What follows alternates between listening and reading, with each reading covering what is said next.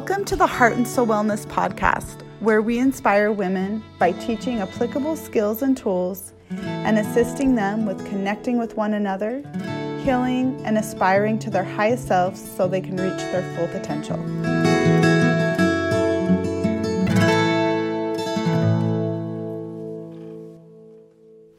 Hi, thank you for joining us. Uh, it's great to have you guys back today. We're going to be talking about healing from PTSD today. And I'm really excited to shed some light on this topic. Um, I primarily see women healing from some type of traumatic or stressful event in their life. Uh, I also work with children as well. And so this is um, something that I'm very passionate about uh, getting some information out there to women so that they have some skills and tools to help them with moving forward in their life. So, the first thing I'm going to do is share a quote.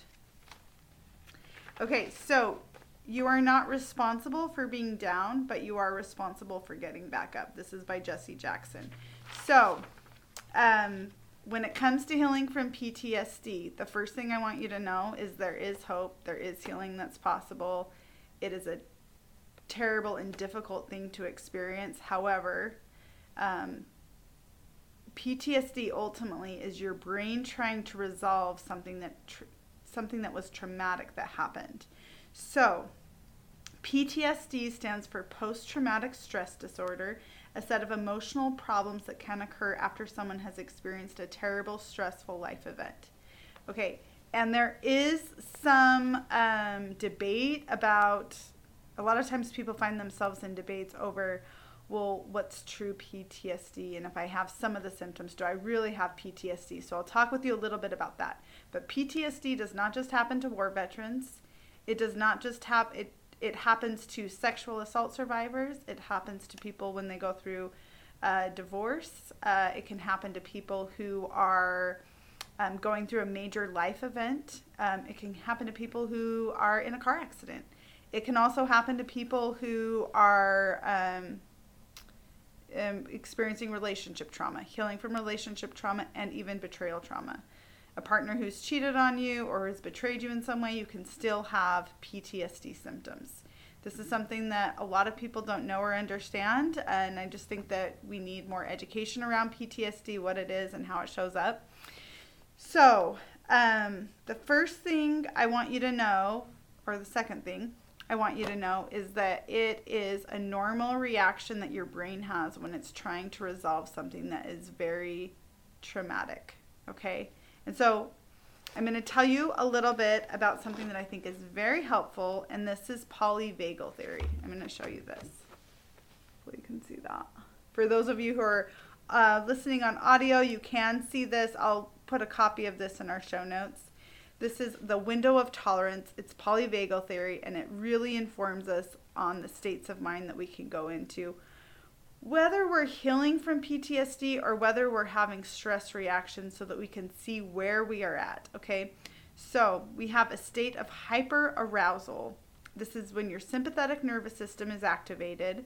It's an acceleration of the autonomic nervous system response. So you're going to have increased heart rate, you're going to have blood pressure, high blood pressure, blood flow to large muscles. So basically, your heightened sensations. This is how you know that you're in a state of hyperarousal.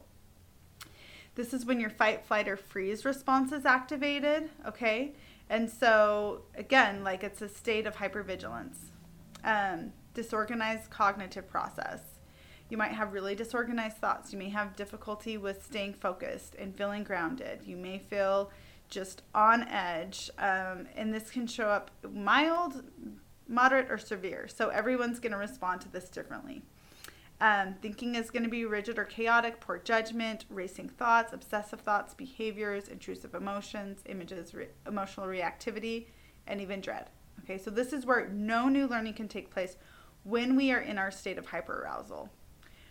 When we are in the middle stage, which is our optimal zone of arousal, this is a window of tolerance, meaning that when we are experiencing stressors, we are actually able to adapt, um, move forward, and we're able to uh, take a new learning. Okay, so ultimately, what this means is deceleration of autonomic nervous system response, body regulated, a state where emotions are tolerated and information normalized. So, what this means is that you may have a stressful experience, but you're able to get into your wise mind, you're able to tolerate what's happening, and you're able to move through that experience.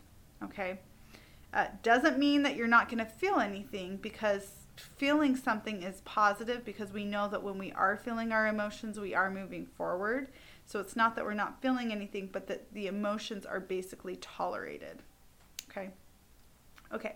So, full activation of your prefrontal cortex. This means your prefrontal cortex is your uh, executive functioning center, that you're able to um, think somewhat clearly. Okay. So, um, you may still be overwhelmed, but you're still in a place where you're able to rationally think through possibly solutions, um, where you may have some ideas and some things that you're considering or thinking. Um, so you're going to be alert, um, coherent, and you are able to come back to a state of relaxation even if you are moving out of this stage. So this stage is going to be you are able to come back to a relaxed state.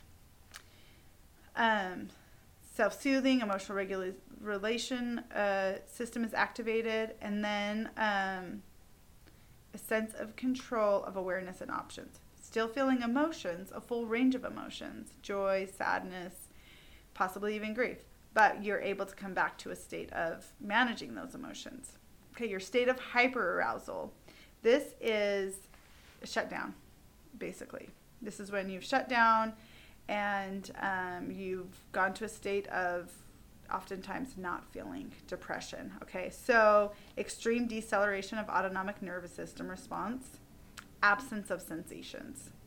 This is your freeze response, slowed or disabled thinking process, disassociation of awareness, isolation, withdrawal, depression, numbness, hopelessness, shutdown response. Disabled defensive responses. Okay, so depression, you're feeling numb, you're feeling hopeless, everything's shut down and you're not feeling anything. I have clients sometimes come to me and say, I have been feeling this way for months. I would love to feel something. And my response to that is that your body is responding in the way that it knows how to survive and how to get through this experience or this time. And so when our when we are going to a shutdown response or a hypervigilant response, there's no judgment because our mind knows what to do to resolve the trauma. And so we have some skills and tools to help us with managing that so that we ultimately can work through it. But it is the natural process that your mind is going to go through and your body is going to go through to resolve something that that was significantly stressful and traumatic in your life. Okay. So, we're going to talk a little bit about some of the symptoms that go along with PTSD. So, one is there's going to be possibly nightmares.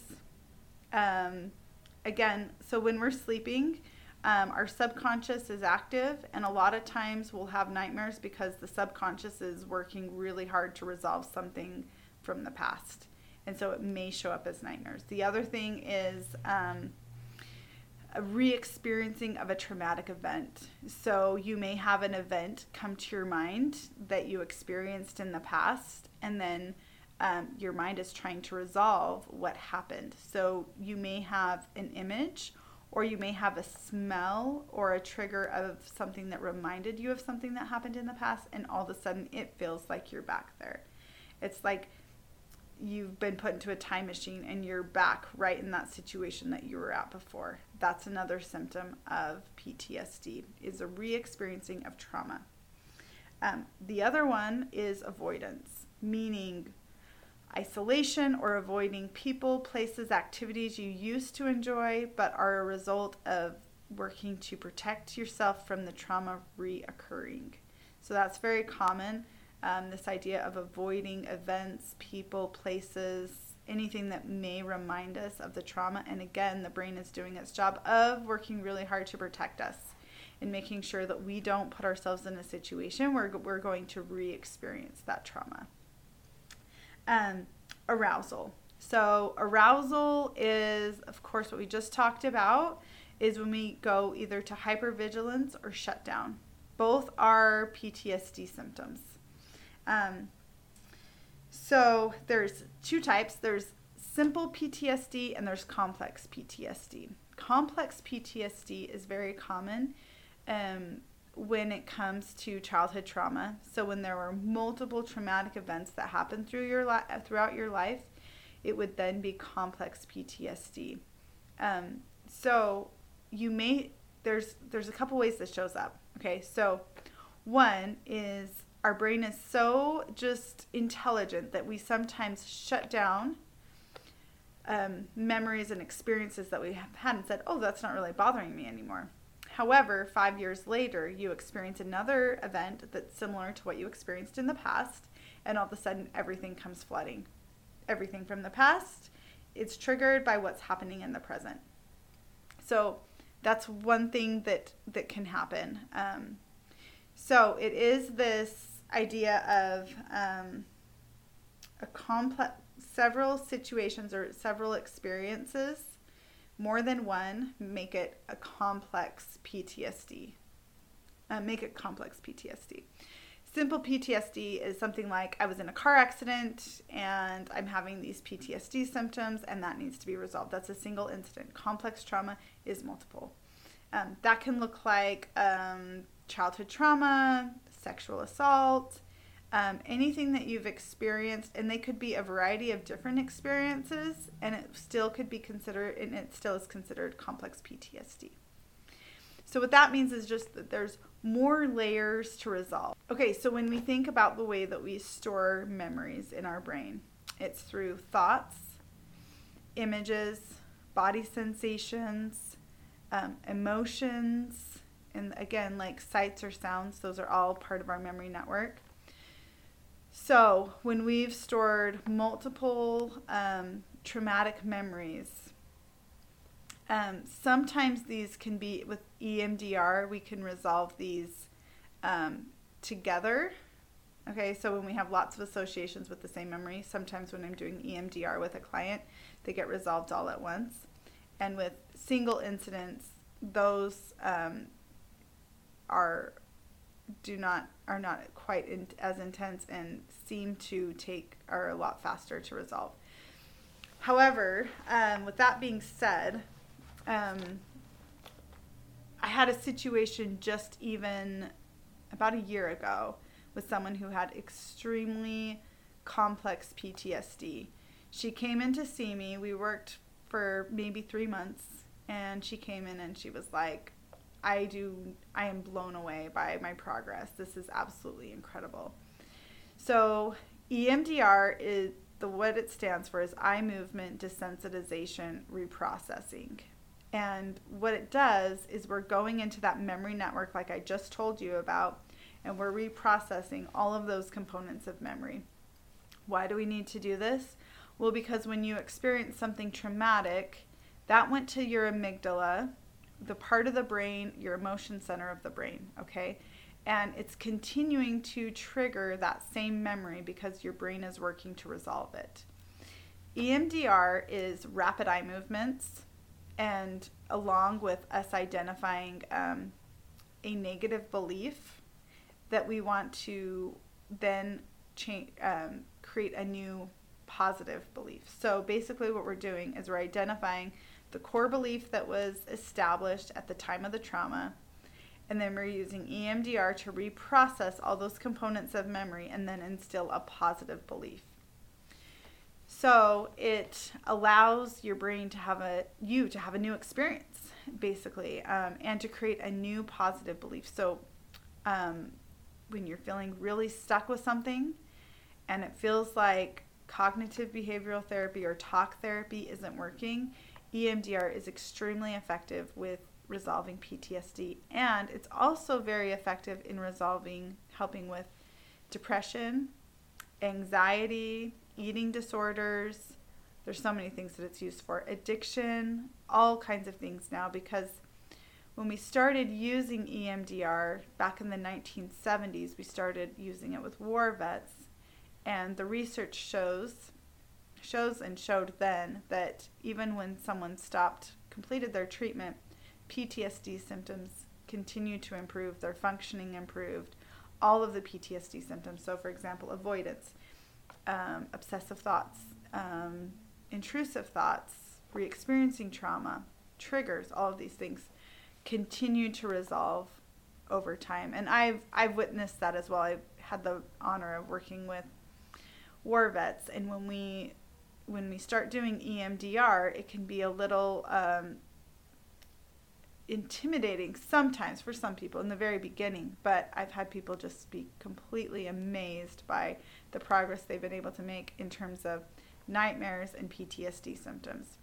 Highly effective and it works well um, with a lot of different situations. So, even if you're not experiencing PTSD, I have some clients that want to try it with depression or binge eating, eating disorders, and it's truly incredible the work, the progress that I see when clients engage in it. And it's what I primarily do because it's, um, well, at least one of the modalities. I guess there are a, a, several other that I do, but I use those in conjunction with EMDR. EMDR is just the most helpful with helping clients to move forward. So, um, okay, the first the other thing I want you to know is your symptoms are normal because of what you've been through.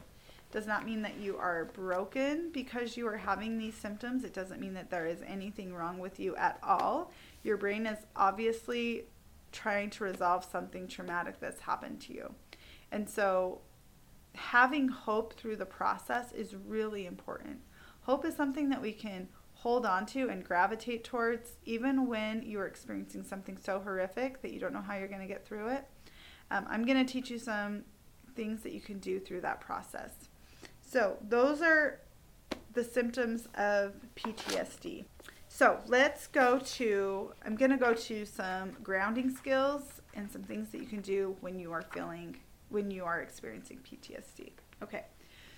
So, um, when you are having a trigger, one of the things that you want to do is bring yourself back to the present moment. So, we like to use grounding skills. So, I'm going to teach you a couple of them. One is if you're finding yourself in a situation where you are re experiencing a past memory, what you can do is um, bringing yourself back to the present moment. So, you can say to yourself, I'm in the present. I'm not in the past. And you can even say, I'm in my room. This is the date. And it has a way of getting our prefrontal cortex on board and bringing us back to a place of presence. It's one thing you can do. The other thing that a lot of my clients like to do is as simple as it sounds is feeling their pulse. So I have them just put their um, finger on their pulse and they'll take one minute and just get grounded back into the present moment. Even just by feeling your pulse, it kind of brings you back into your body and just gives you like that sense of, okay, I can feel my pulse, I'm here, I'm safe. So, again, bring yourself back to the present, bring yourself back to where you're at in the current moment. Um, two thoughts uh, that I want to share. One is um, meditation and mindfulness are not always helpful to use when you're in the moment of distress. You want to get your left and right brain working together and you want to get your brain integrated. And so what one of the tools and skills that you can use that's very effective is one like going for a walk. Why? Because you're using the left and right side of your body, both of them together, and it helps to bring things back to, together, back to the present moment some kind of movement will help you get back into your body, but it will also help you with um, feeling more grounded. So, listening in to your body and listening into what's helpful for you in the moment is is really important. And these things that I'm offering as suggestions, it's really up to you to decide the one that's going to work best for you. And there may even be some other ones that are even more effective for you everyone is different. PTSD is different with every person. And so thinking about what works best for you. The other thing is that um, meditation and mindfulness over time can be very helpful with working through um, PTSD when it's used at the right time. So I don't recommend doing it when you're in a state of hyperarousal necessarily, especially if you're in the very beginning of your healing process.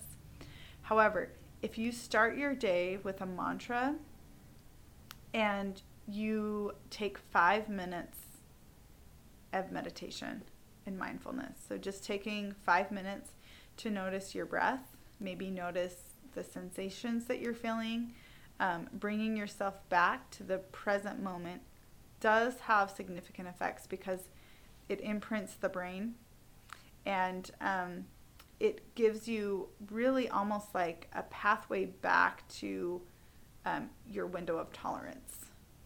So it does allow you to come back to a place of calm. But it does take practice. It does take this practice of noticing, okay, and being really mindful with your self care and noticing the things that are triggering PTSD and having some supports in place. So, for example, having like a friend to call, having um, soothing with all five of your senses. So, taking a bath, listening to music, something to smell, something to listen to, and something to see. So, you know, maybe there's like, uh, I have like a vision board in my room. And so, like, I look at that if I'm having a stressful day. But soothing with all five senses will bring you back to, um, can bring you back to your to your state of calm and your window of tolerance. It's another thing that you can do. Um, and then one of the most important things I would say is just remembering that you can survive each moment as it comes. So instead of taking it all together and instead of going to, why is this happening to me? I can't believe this is happening. Coming back to a place of, okay, what do I need? Who can I call? What are my supports? And one of the most healing uh, research has shown one of the most um, influential things that we can do in a moment like this or when we're experiencing intense PTSD is to go ahead and utilize um, your support system. So, working through avoidance is very, very important. Um, so, being able to come back to a support system and having some helpful supports is really important through the process. Okay, so as we're talking about healing from PTSD, the first um, coping skill, self care skill, the most important one is to be compassionate with yourself. As you're healing, it's going to be rocky, but you will notice gains and you will improve over time. And so, what I want you to remember as you're healing from PTSD is that every step forward matters. And what we find is that it's a cumulative effect of the skills and tools that we're using. So, drinking water, taking good care of your body, physically, emotionally, and spiritually, are going to have huge effects, huge positive effects, especially over time throughout your day, you're going to notice that you're feeling less triggered. It's going to have an accumulative effect that's going to pay off. So, the first thing you want to do is make sure that when you are having a reaction or you're feeling triggered, try to be very kind about that reaction. Um, as much as you can, try to stay out of judgment as in terms of like why when you find yourself going to why is this happening or I don't understand this, try to just bring in some compassion, gentleness, and loving kindness. The second thing you want to do is make sure that you have that you're eating regularly and that you're getting plenty of water and you're taking really good care of yourself.